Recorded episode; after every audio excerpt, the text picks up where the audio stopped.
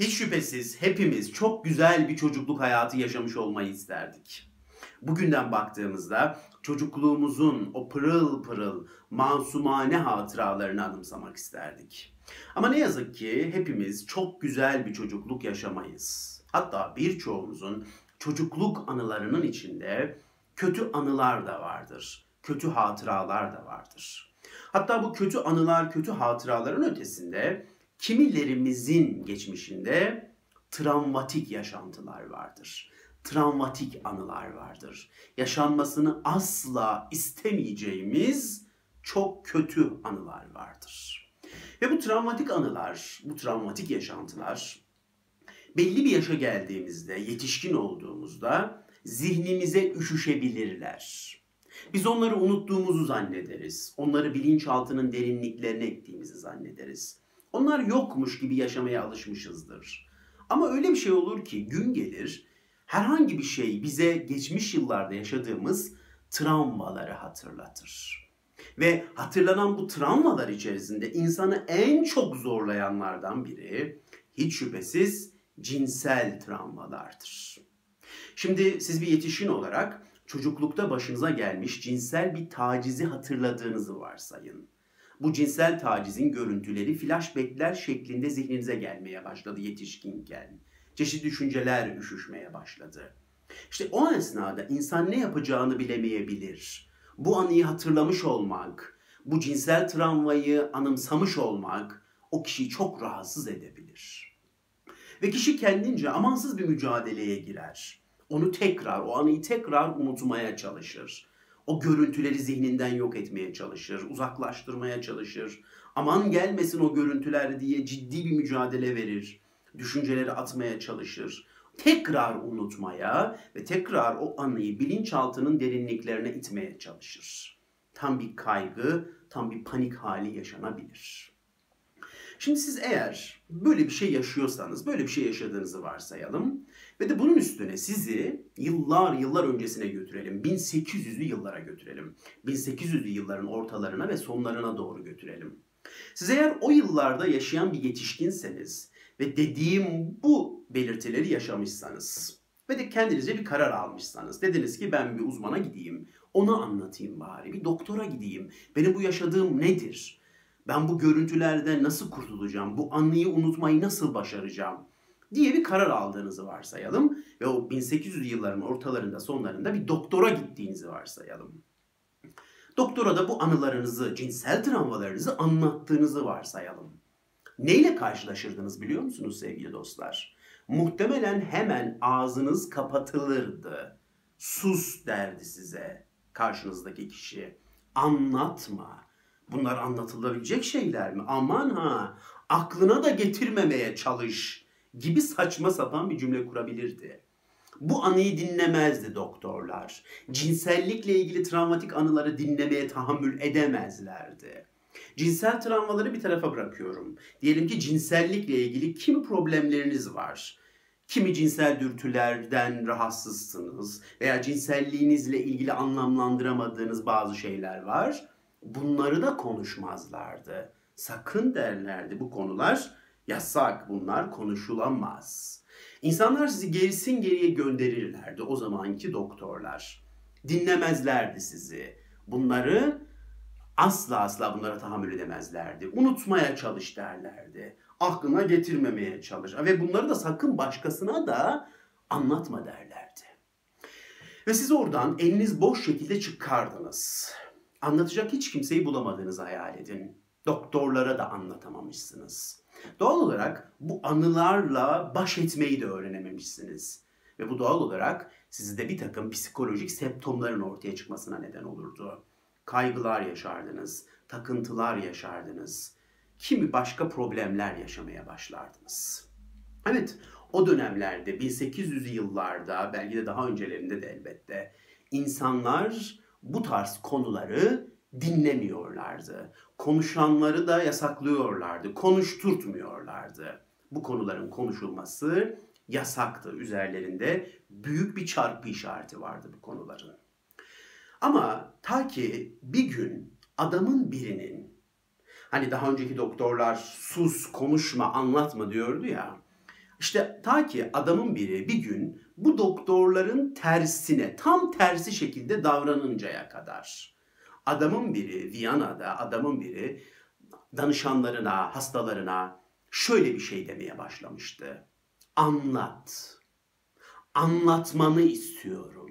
Ne yaşadıysan bana sırrını ifşa etmeni istiyorum. Korkma, anlat. Karşısındaki insanlar ilk defa anlat diyen biriyle karşılaşmışlardı. Çünkü daha öncekilerin hepsi sakın anlatma diyordu. Bunlar tabuydu, konuşulmuyordu ama bu adam anlat diyordu. Hatta yer yer tutuklaşıyorlar, anlatamıyorlardı. O onları cesaretlendiriyordu. Korkma, sakın korkma. Bu odada ayıp, bu odada günah, bu odada tabu, bu odada yasak yoktur. Sadece sen varsın ve sadece senin yaşadıkların var. Bana her şeyi anlatmanı istiyorum diyerek de cesaretlendiriyordu. İlk defa insanlar en mahrem sırlarını bir adama anlatmaya başladılar. Cinsel travmalarını anlattılar. Yaşadıkları enses travmaları anlattılar. Başlarına ne geldiyse kelime kelime anlattılar. Anlattıkça özgürleştiler. Özgürleştikçe anlattılar. Özgürleştikçe, anlattıkça dikleştiler, cesaretlendiler. Bu adam herkesi sırrını anlatmaya teşvik etti. O karanlık üstü örtülen sırları ifşa etmeye teşvik etti. Kendisinden öncekiler onları kapatıyordu üstünü. Ama bu adam o perdeyi çekti. Anlatacaksın dedi. Kendinden öncekiler gizlemeye çalışıyordu. Bu adam ifşa etti. Kendinden öncekiler yasaklıyordu. Bu adam serbest bıraktı. Anlatın dedi. Anlatın. Ve enteresan şekilde insanlar ilk defa belki de bu kadar açık konuşmaya başladılar. Zihinlerine gelen dinsel, cinsel, obsesif düşünceleri de anlattılar. Çünkü bu adamdan daha önceki dönemde zihne gelen cinsel obsesyonların veya dinsel obsesyonların onu eyleme geçirmekle eşdeğer olduğuyla ilgili o kadar yanlış tabular vardı ki ve insanlar bu cinsel dinsel obsesyonları anlatamıyorlardı. Sanki o obsesyon, o takıntılı düşünce veya takıntılı görüntü gelince gerçekte yapmış kadar kendilerini günahkar hissediyorlardı.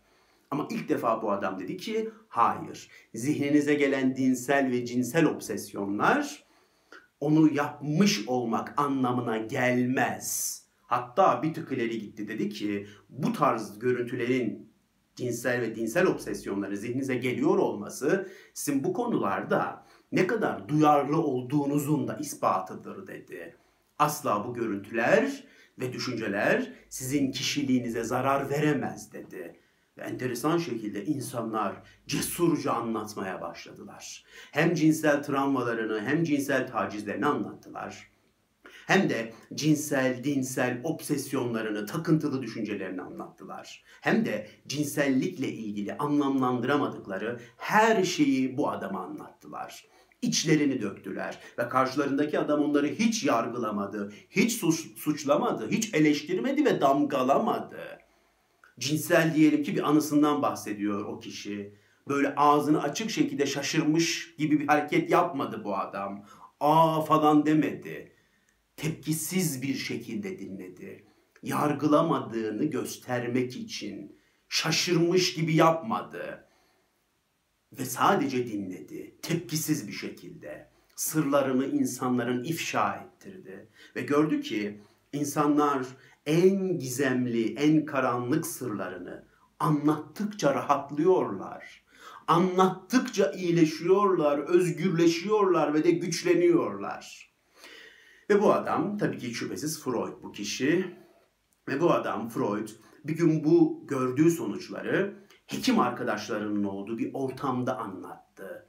Dedi ki arkadaşlar insanların psikolojik sorunlarının altında anlatılamayanlar yatar. Gizlenenler yatar. İnsanların yaşadığı problemlerin altında kimi cinsel taciz olayları var. Cinsellikle ilgili kimi tabular var. Eğer dedi biz insanları cinsel tacizleri konusunda, cinsel travmaları konusunda cesaretlendirirsek, cinselliklerini anlatmaları konusunda cesaretlendirirsek, içlerine bastırdıkları şeyleri boşaltmalarını sağlarsak bu insanları iyileştirebiliriz dedi. Ve de birçok problemin altında cinsellik var dedi. Cinsellikle ilgili tabular var dedi. Tabi bu açıklamaları yaptığında içeride dinleyen hekim arkadaşları kendi aralarında kıkır kıkır gülmeye başladılar. Bu adam ne anlatıyor dediler. Cinsellik miymiş sorunların altında yatan faktör? Hadi canım dediler. Öyle şey mi olur? Tabu devam ediyordu.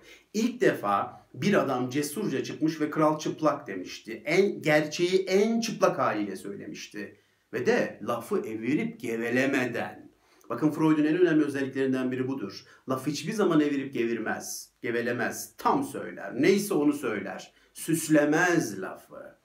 Direkt ifade eder. Kendi aralarında güldüler. Kıkır kıkır güldüler. Bu adam bize hangi masalı okuyor dediler. Hatta nasihat ettiler. Sakın bunu başka yerde anlatma dediler. Seni dışlarlar, hekim olamazsın. Başarısız biri olursun. Tarihin çöplüğüne atarlar seni. Sakın bunu başka yerde anlatma dediler. Ama Freud da içten içe onlara gülüyordu. Çünkü Freud hepsinin birçok problemin altında cinsellik yattığını, onların da bildiğini biliyordu.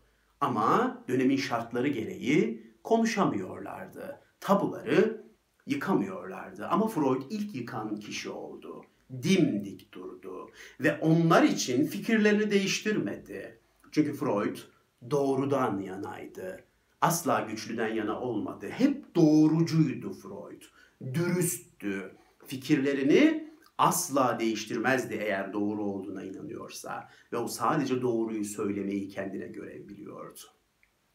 Evet Freud o gün arkadaşları tarafından bir e, şaka malzemesine dönüştürüldü. Anlattığı şeyler hiçbir şekilde kabul edilmedi. Ama Freud bunu asla umursamadı. Zerrece umursamadı. O ofisine döndü, kliniğine döndü ve insanların sırlarını dinlemeye devam etti.